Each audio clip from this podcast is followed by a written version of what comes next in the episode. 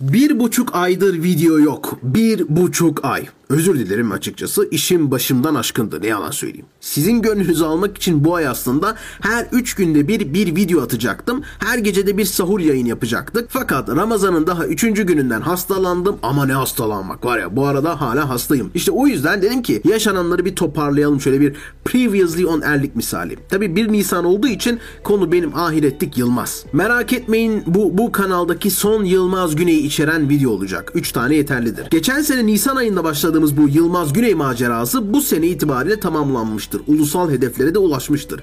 Aslına bakarsanız geçen seneki ilk videomdan sonra bile birçok kişi bana özelden küfürler etmişti ama aynı kişiler sonradan özür dileyip aslında haklı olduğumu anladıklarını söylediler. Sorun yok. Geçen sene bakanlıklar, oyuncular vesaire bu mahluku anarken bu sene gerçekten sadece radikal çıkıntılar andı. Öyle ki sol cenah da bu sene Güney'i anmadı. Belki de dediğim gibi bilmiyorlardı. Belki de Türkiye gerçekten bu adamın bir kahraman, bir halk kahramanı olduğuna inanıyordu. Fark etmez. Önemli olan bizim bunu duyurup anlatmış olmamız. Bunlara rağmen Güney anıyorsa biri zaten o kişiye yardımcı olamayız. O kişinin ideolojisi insanlığının önüne geçmiştir. Güney'i bu sene anmaya kalkan sadece Halk TV kaldı. Malumunuz ben de çağrı yapıp Halk TV arayıp şikayet edin dedim. Çünkü siz halk olarak ne kadar tepki gösterirseniz bu gibi oluşumlar da ona göre hareket ederler. Önce tabii yine klasik trollükle suçlandık. Ardından Halk TV bu şaka değil bu arada.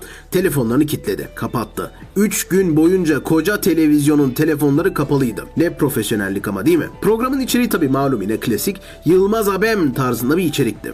Aslında onlara günah da bulmuyorum biliyor musunuz? Ana akım medyada yıllardır ne yapıyorlarsa onu yapıyorlardı yine. Çok da farklı bir şey değildi. Farklı olan bizdik bu sene. Sanırım internet ve sosyal medyanın gücünü en iyi gördüğüm olaylardan biri oldu bu. Hele hele binlerce kişi Twitter'dan küfürler ederek protesto ederken sunucunun bir evet halkımızdan güzel mesajlar geliyor arkadaşlar tavrı vardı ki en iyi The Office bölümünde böyle böyle bir şey yok. Azınlık. Sanırım Yılmaz Güney savunucuları için en doğru kelam bu olsa gerek. Radikal bir azınlık. Ha bazıları da pasif Güney savunuculuğu yaptı. O da şöyle. Ya bu adam öldü kardeşim bırakın ya. Yani sanki bir gece ben uyanıyorum böyle. Yılmaz, Yılmaz, Yılmaz Güney yemem lazım diyorum. Güney'i öldürmeyen sizlersiniz oğlum. Yıllardır bu herifi kahraman gibi tanıtan, siyasi fikir önleri gören, çoluk çocuğa sözlerini ezberleten sizlersiniz. Ben sadece ne bok olduğunu ortaya çıkardım. Ha bir de eskiden savunucular sadece mevzu hakim vurması gibiymiş gibi anlatırdı. Yani aslında her şey iyi de bir tek işte yumurtalık mevzusu var yani bir pürüz böyle. Ha eskiden bu Yılmaz Güney kahraman görülürken dediğim de işte iki sene evvel. Genelde savunucuları ya işte olmuş bir hata uzatmayın derler ya da komple inkar ederlerdi hakimin öldürülmesini. Tabi mevzunun sadece hakim olmadığını ortaya çıkarınca biz balon hızlı patladı. Burada sizin payınız büyük. Siz istediğiniz zaman nasıl ülke çapında bir değişime, bir fikir değişimine gidildiğini gördünüz. Bu bir antrenman olsun bizlere. Ha biliyorum hakim öldürme, kadın dövme, çocuk ezme, terörizm gibi şeyler anlattık zaten. Bunlar biliniyor artık. Ama beni sinir eden aslında bu olayların kendisi değil. Yılmaz Güney'in kişiliği. Güney her zaman güce tapan, gücü arkasına alan ve o güçle hareket eden bir narsist oldu. Her şeyden evvel insan düşmanı bir oportunist. Kendisi hiçbir zaman sorumluluk almamış, her zaman birileri tarafından korunmuş biri. Bugün birkaç örnek vereyim de Yılmaz Güney'in tabutuna son çiviyi çakmış olalım biz de. Yılmaz Güney'in İstanbul'da nasıl hemşehrileri tarafından korunduğunu anlatmıştım sizlere. Buradan sonraki durağı da Nevşehir cezaevinde hapis yatmak olacaktı. Hapise girince hemen kendine korunma sağlanması için bu koğuş ağlarına yanaşır. İşte bu koğuş ağları hapisten sonra Konya'ya sürgüne gidecek genç Yılmaz'ı bu şehirdeki Miço'ya yollarlar. Kürt Miço lakabıyla tanınan Miço Yılmaz'ı koruyup kollayacak. Sürgünün Güney'i yalnızlaştırmasına izin vermez Miço ve çevresi. Miço şöyle anlatıyor günleri. Bir olay üzerine gazinocu Tahir'i vurmuştum. Saklanıyordum. Yaşamayan yoktur amına koyayım. Güneyde beni arıyormuş. Gelmesini istedim. Tahta kapı açıldı. İçeriye hoş gülüşlü uzun boylu biri girdi. Kardeş seni görmeye geldim dedi. Doğulu olduğunu söyledi. Miço Konya sürgününde kendi çevresiyle sahiplendiği Güney'in bu şehirde kaldığı süre boyunca çok az insanla ilişki kurduğunu, bunların da çoğunlukla Kürtler olduğunu anlatıyor. Bugün artık bulunmayan Yeni Konya gazetesinin arka tarafındaki Sipahi Palas Oteli'nde kalan Güney para sıkıntısı çekiyordu. Adana'dan gelen ve kolonyacı olduğunu söylediği bir arkadaşının dışında geleni gideni yoktur. Bizim yanımızdan hiç ayrılmazdı. Sanatçı çevresinden hiç geleni yoktu. Onun kumar tutkusu vardı. Pokeri çok severdi ama parası yoktu. Bazı zamanlar kahvenin kasasından para koyar oynamasını sağlardım diye anlatıyor Miço o günleri. Ne güzelce değil mi? Al bu parayı da git kumar oyna yeğen. Konya'da biliyorsunuz mafya gibi esip gürlüyor Yılmaz. Can adlı bir kadınla birlikte yaşayıp hamile bırakıyor. Sonra kadın hamileyken Nebahat Şehri ile evleniyor falan filan. Bildiğiniz mevzular buraları anlattık zaten. Sadece hani nasıl yaptı bunları hep ya diye soruyorsunuz ya. Bu şekilde işte. Sürekli güçlüden yana olarak. Sürgünü bitince İstanbul'a dönen Güney, Miço'ya Konya'da bir sinema salonu açması önerisinde bulunur. Sinema kurulduktan sonra tüm film tedariklerini yapma sözünü verir Güney. Açılacak salon için gerekli film makinesini almak üzere Güney'in yanına İstanbul'a gitmeye karar verir Miço. Ancak Güney'e ulaşamaz. Yılmaz yeni eşi Nebahat Şehri'ye arabayla çarpmıştır. Nebahat Şehri Yılmaz'ın asker kaçağı olduğunu polise ihbar etmiştir. Böylece Yılmaz Güney Sivas'a askere gönderilmiştir. Miço çaresiz bir şekilde Konya'ya döner. Tabi askerde de güç almadan durur mu Yılmaz? Öyle olur mu ya öyle askerlik basit? Hayır tabii ki de hayır. 68 yılında Sivas'ta askerliğini yapan Yılmaz Güney'in komutanı Nuri Gedikli'ydi. Yılmaz hemen yalakalığa başladı ve arayı güzel tuttu. O dönemde ünlü bir isim olmasından dolayı nispeten toleranslı bir askerlik yapan Güney, İstanbul'dan gelen misafirlerini askeri birliğin içinde istediği gibi ağırlayabiliyordu. Ancak bir gün misafirlerini Gedikli'nin odasına ağırlayınca bunu gören Gedikli Yılmaz Güney misafirlerini kovdu. Güney'i de bir güzel tokatladı. Başka bir olayda ise Güney'in askerlik yaptığı birliğin en üst düzey komutanı olan general Güney'e ağır bir ceza vermek istedi. Ancak Gedikli o benim askerim gereken cezayı ben veririm diyerek Güney'i korudu ve hafif bir cezayla kurtardı. İkilinin dostluğu bu olaydan sonra daha da pekişti. Güney Kars'a sürgüne gönderildikten sonra da komutanına sürekli mektup yazmayı ihmal etmedi. Terhis olduktan sonra da Gedikli ile görüşmeye devam etti. Gedikli kim biliyor musunuz? İşin enteresan kısmı da o ya zaten. Bahçeli Evler cinayetlerinin kilit sanığı Ercüment Gedikli'nin babası. Solcu arkadaşlar bilir Ercüment sorgulanmayıp bu işten kurtuluyor. İşte bu Nuri Gedikli Yılmaz Güney'in koruyucu meleği.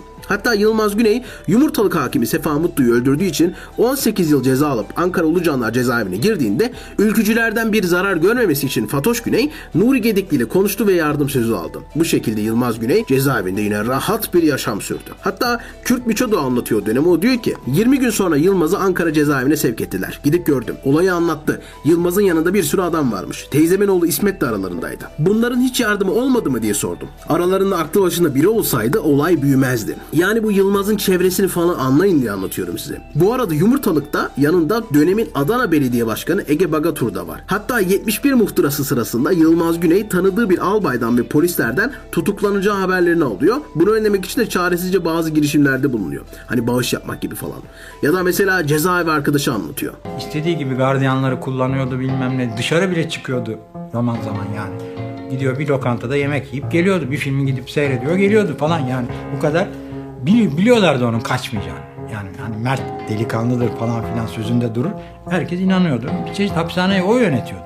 Yani Yılmaz kafasına göre gidiyor ama bu mertlik. Düşünsene sen hapiste açlıktan ölüyorsun böyle. Yılmaz gidiyor kebapları gömüyor geliyor ve sen de vay be Yılmaz abim kaçabilirdi ama kaçmadı ya diye gurur duyuyorsun.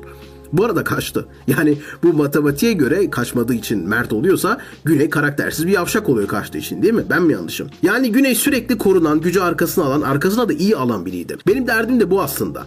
Anlamadıkları şey bu. Yılmaz Güney katil, terörist, korkak bir serseri olduğu için kötü birisi değil.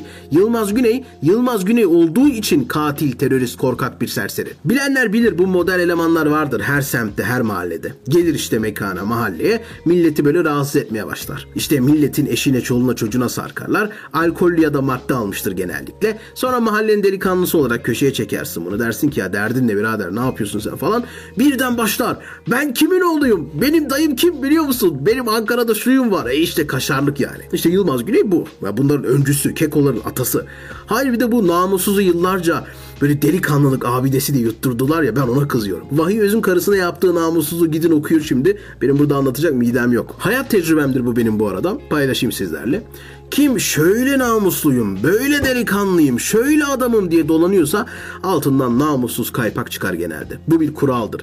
Çünkü namuslu adam namusluyum diye reklam yapmaz. Onun için namuslu olmak zaten olması gerekendir. Yani sen çıkıp millete abi bak ben nefes alabiliyorum diye hava atar mısın? Ama ciğersiz adam atar işte. Bu arada bunun egosu da inanılmazdır ha anlatayım mı? Hülya Koçyiğit o dönem star Yılmaz Güney ile film çekiyor. Başta yapmak istemiyor. Hülya sonra bunu ikna ediyorlar. Hatta Güney'in imajını bu filmlerin düzelttiği söylenir. Koç Yiğit anlatıyor. Yılmaz Güney ile çevirdiğim Atıf Yılmaz'ın yönettiği Zeyno'da da böyle bir olay yaşadım. Filmin afişi Elmadağ Şan Sineması'na asılmıştı. Afişte üstte Hülya Koç Yiğit, altında da Yılmaz Güney yazıyor. Sabahleyin bir baktık ki Hülya Koç Yiğit yazısının üzeri kurşunlanmış. Tabi anladım. Yılmaz Güney gece gidip kurşunlamış afişi. Klasik Yılmaz Güney ezikliği. Ama size daha da enteresan bir şey aktaracağım şimdi. Agah Özgüç anlatıyor. Güney'in silah tutkusu da onu seven kadınları kendisinden uzaklaştırmıştır. Güney 1. Levent'teki villasında gece yarıları, villasında bu arada, gece yarıları atış talimleri yaparak semt sakinlerin daha buna koyayım ya. Güney Levent'teki villasında gece yarıları atış talimleri yaparak semt sakinlerine korkulu anlar yaşatırdı. Bak ya cümlede o kadar çok garip şey var ki. Levent'teki villası tamam anladık. Solcu baba ama villada oturuyor. Gece yarıları atış talimleri. Yani gece yarısı da atış talim yapıyorsun evinde villada. Semt sakinlerine de korku dolu anlar yaşatıyor. Evinin duvarları çeşitli silahlarla doluydu. Ev ev değil sanki silah deposuydu. Cephanelikti. Güney belinde silah olmasa muhakkak otomobilinde de silah bulundururdu. Yılmaz Güney göre silahı sevgilisiydi. Güney çocukluğunda cılızdı. Köy meydanında akranlarıyla yaptığı güreşlerde hep sırtı yere gelirdi. He, he, he, he, he, he, he, tamam anladınız mı? Erlik Foyt yine tespit yaptı. Köy meydanında akranlarıyla yaptığı güreşlerde hep sırtı yere gelirdi. O yüzden bu silah fanatizmi, bu ego, bu bu müptezellik. Arkadaşlar sabaha kadar anlatırım. O kadar malzeme var bu herifin hayatında. Mesela solculuğa zarar gelmesin iddiasıyla Oğuz Atay'la yaşanan bir olay var gizleniyor. Profesör Erdoğan Şuhubi Oğuz Atay'dan dinlediklerinden yola çıkarak şunları anlatıyordu. Yılmaz Güney'le de arkadaşlığı vardı. Oğuz'un bana anlattığı kadarıyla biliyorum. Mesela bir gün tabanca çekmiş Oğuz'a. Oğuz ona güya senaryo yazacaktı. Giderdi birlikte çalışırlardı. İstediği şey olmayınca tabanca çekmiş sonra birkaç dakika sonra kendini öldürmeye kalkmış. Sonra Sonra ağlamış, zırlamış ve sonunda Oğuz'u ikna etmişti o söylediği şeyleri yazdırmaya. Sonunda tamamlanmadı o senaryo bildiğim kadarıyla. Arkadaş filminin senaryosunun ilk hali miydi acaba? Tam emin değilim. Şimdi burada birkaç şey birden görüyoruz bu arada. Hani ilk başta adamı tehdit edip Oğuz Atay'ı tehdit edip kafasına silah dayaması var. Sonra da kendisine dayaması var ya bu bu psikopatlığın bir örneği. Yani sosyopat, psikopat, ruh hastası, manyak. Bu arada tabii filmin senaryosunda Oğuz Atay'ın adı yok. Yılmaz'ın senaryosu diye geçiyor. Kim bilir hangi böyle başka senaryolar araklandı. Ondan bağımsız olarak düşünsenize koskoca Oğuz Atay Yılmaz manyağı tarafından öldürülseydi. Yani kızıl paradoksu yaşanırdı herhalde. Oğuz Atay'a faşist falan mı diyeceklerdi. Foşik Oğuz Atay Yılmaz Güney karısına sövmüş o da namusunu korumuş falan. Bakın kardeşi Yaşar Pütül de anlatıyor. Bu da enteresan bir hikaye. Köyde Seyit Han'ı hem oynuyor hem yönetiyordu. Oyunculardan biri abimin defalarca tekrarlamasına rağmen bir türlü rolünü yapamıyordu. Adam uzaktaydı. Abim sinirlendi. Elindeki tüfekle oyuncuya ateş etmeye başladı. Adam var gücüyle koşmaya başlayınca işte şimdi oldu dedi. Sözün bittiği yerdeyiz. Ya bu hikayeler çok ama enteresan bir şey daha aktaracağım size. Burası biraz daha ciddi. Yılmaz Güney herkese yamanır da MIT'e yamanmaz mı? 2000'lerde eski MIT'ci Mahir Kaynak'ın iddiaları gündeme bomba gibi düşer. Mahir, Yılmaz Güney'in MIT ajanı olduğunu ima eder. Bunun üzerine ortalık karışır. Solcu anarşist gariban babası Yılmaz abem nasıl MIT'le çalışır? Fatoş Güney bunun üzerine açıklama yapar. Yılmaz MIT'ciyi devrimci yaptı. Ya bu Yılmaz bu Yılmaz Abem ekibinin savunmaları efsane değil mi? İşte Yılmaz Abem MIT'e çalışmadı. MIT'i devrimci yaptı.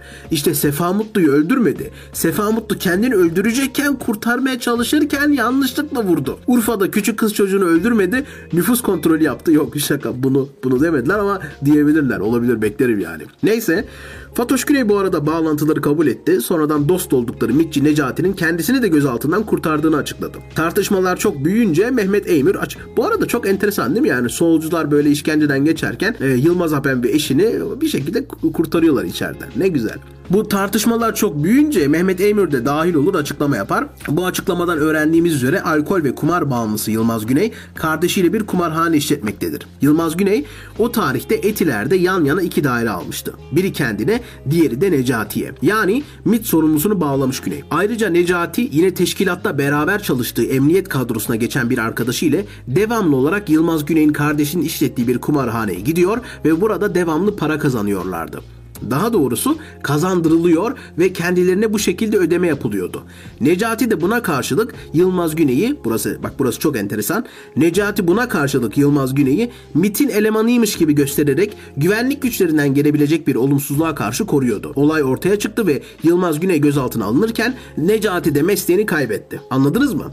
Yani kumarhaneden para kazandırıyor MIT görevlisine, para yediriyor. Karşılığında da Yılmaz Güney MIT elemanı olarak gösterip e, koruyorlar. Şimdi bu olay direkt Mehmet Emir'in Güney'in analiz kitabından okuyalım. Sorgulardan fırtına bir tatbikatı yapılıp bütün İstanbul eve varandığı zaman Çayanların Yılmaz Güney'e ait Levent'teki bir evin çatısına saklandığı öğrenilmişti. Normal olarak Yılmaz Güney'in alıp sorgulanması gerekirdi. Necati sorgudan alınan bilgileri tam olarak iletmiyor. Memduh Paşa'ya Yılmaz Güney'in MIT elemanı olduğunu, ondan bilgi aldıklarını söylüyordu. Bunun doğru olmadığını öğrenmiştim. Necati de Yılmaz Güney gibi Adanalıydı. Bazı akşamlar Şişli'de Yılmaz Güney'in kardeşinin işlettiği bir kulübe gidip kumar oynuyordu. Cüzdanı bir memurda bulunmayacak kadar para doluydu. Eşi de kumar kulüplerine ve evlerdeki kumar partilerine katılıyordu. Necati kaçak satıldığı devrede Amerikan sigarası içer, arabasını gönderip bir yerlerden karton karton sigara aldırırdı. Memduh Paşa'ya Necati'nin doğru söylemediğini düşündüğümü bildirdim. Yılmaz Güney'in alınmasına karar verildi ve bu husus Necati'den gizlendi. Yılmaz Güney'i Bebek'teki meşhur bir kumarhanede bulup kumar oynarken yakaladık. Viskisini yarım bırakmak mecburiyetinde kaldı. Şaşırmıştı. Herhalde Necati'nin kendisine verdiği güvencenin pek geçerli olmadığını düşünüyordu. Arabada bize kendisine küfür edilmemesini ve kötü muamele yapılmamasını rica ederek bildiği her şeyi söyleyeceğini belirtti. Arabalı vapurla karşı karşıya geçerken onu Hiram Bey'le arabada baş başa bıraktık. Necati'ye yeni bir ev aldığını ve döşediğini aynı apartmanda yan yana dairelerde oturduklarını söylemiş. Biz Yılmaz Güney'i kumarhaneden alırken Yılmaz Güney'in evi civarındaki bir ekip de Necati'nin sırdaşı olan makam şoförünü makam arabasıyla Güney'e yolladığını tespit etmişler. Güney'in alınacağını her nasılsa öğrenen Necati son anda Güney'i alarm etmeye çalışmıştı. Ya devrimci Yılmaz abemiz bir gambazcı çıktı iyi mi? Hem de öyle işkenceli falan değil ha. Süslü kumarhanesinden alınıp viskisi yarım kalınca bülbül gibi şakımış.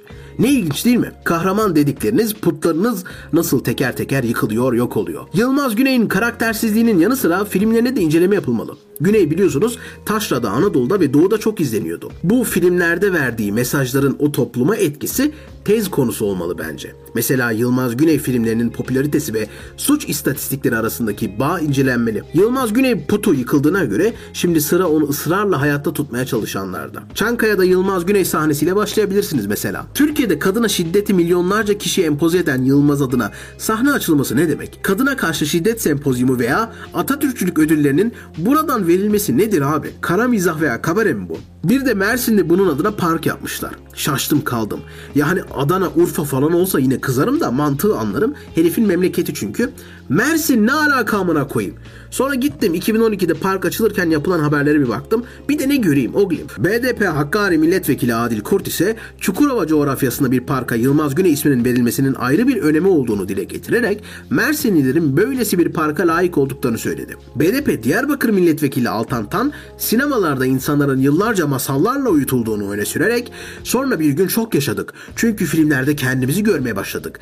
Cüneyt Arkın gitti, Yılmaz Güney geldi ifadelerini kullandı. Sonra şu Nihat Doğan mevzu geldi aklıma. Hatırlarsınız o da Cüneyt Arkın'a aynı bu şekilde saldırmıştı. Cüneyt Baba bunları zamanında iyi zortlatmış diye yorumladım. Niye zortlatmasın ki? Cüneyt Arkın'ın filmleri şöyleydi. Çocuklara okuma yazma öğreteceğim. Mutlaka. Okul yok dedim. Yapacağız. Mutlaka. Yapamayız. Çalışacak boş adam yok. Devletin emri var. Yapılacak.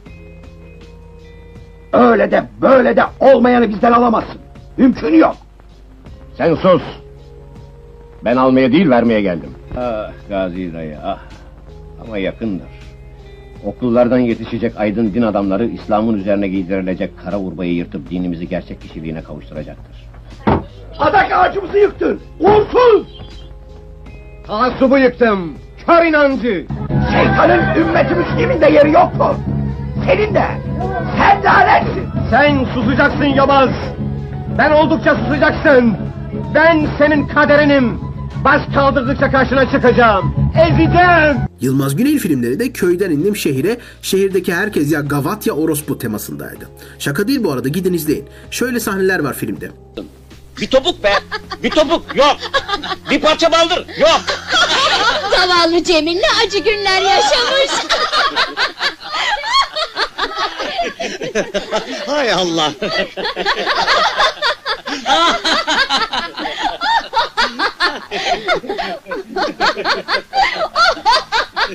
Yüzler kapalı, fistanlar ta yerde. İnanın hayal gücümü yitirmişim. Nasıldır kadın? Unutmuşum. Siz Azem Bey seks problemlerinizi nasıl hallediyorsunuz?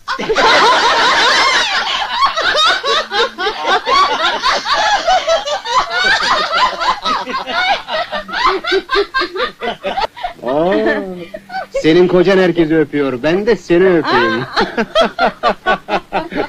Oo. Merhaba. Muhteşem Cemil'cim. Sen nasılsın fıstık ahu? Ha, karın çok güzel öpüyor Cemil'cim. Bir harika. bak bak propagandaya bak. Karısı güzel olanlar karımı öpebilirler. Ödeşmesi kolay olur çünkü. Baldızı güzel olanlar da baldızımı öpebilirler. Karısı güzel olanlara karımı öptürüyorum. Ben de onların karılarını öpüyorum. Nasıl iyi mi?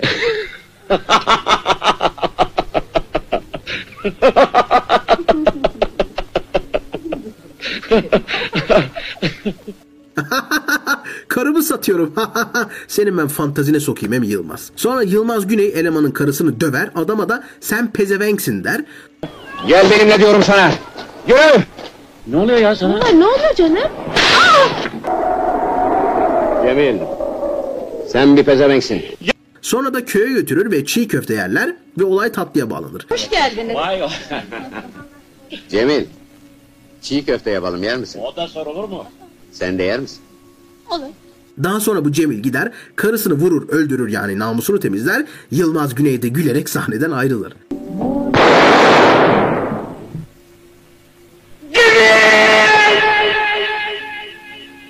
Cemil, Cemil, Cemil, Cemil. Cemil!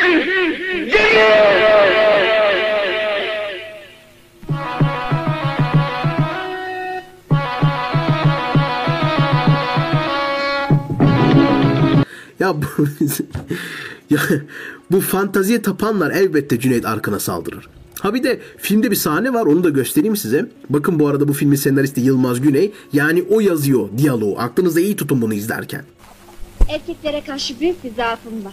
Hoşuma giden bir erkek gördüğümü beraber olmak istiyorum. Tüfül çocuklardan hiç hoşlanmam. Toy onlar. Olgun erkekleri tercih ederim her zaman. Esmer, bıyıklı erkekleri severim. Bıyığım olmadığı için özür dilerim. Tarihin ilk avazası anasını satayım. Kendini tarif ettiriyor kadınlara. Ha şimdi çocukluğumu bitirdin. Ben yıllarca Yılmaz Güney'in iyi biri olduğunu düşünüyordum diyen arkadaşlara siz siz olun köpeği kurt bellemeyin. Yoksa bir gün benim gibi biri gelir ve köpeğin köpek olduğunu anlatır.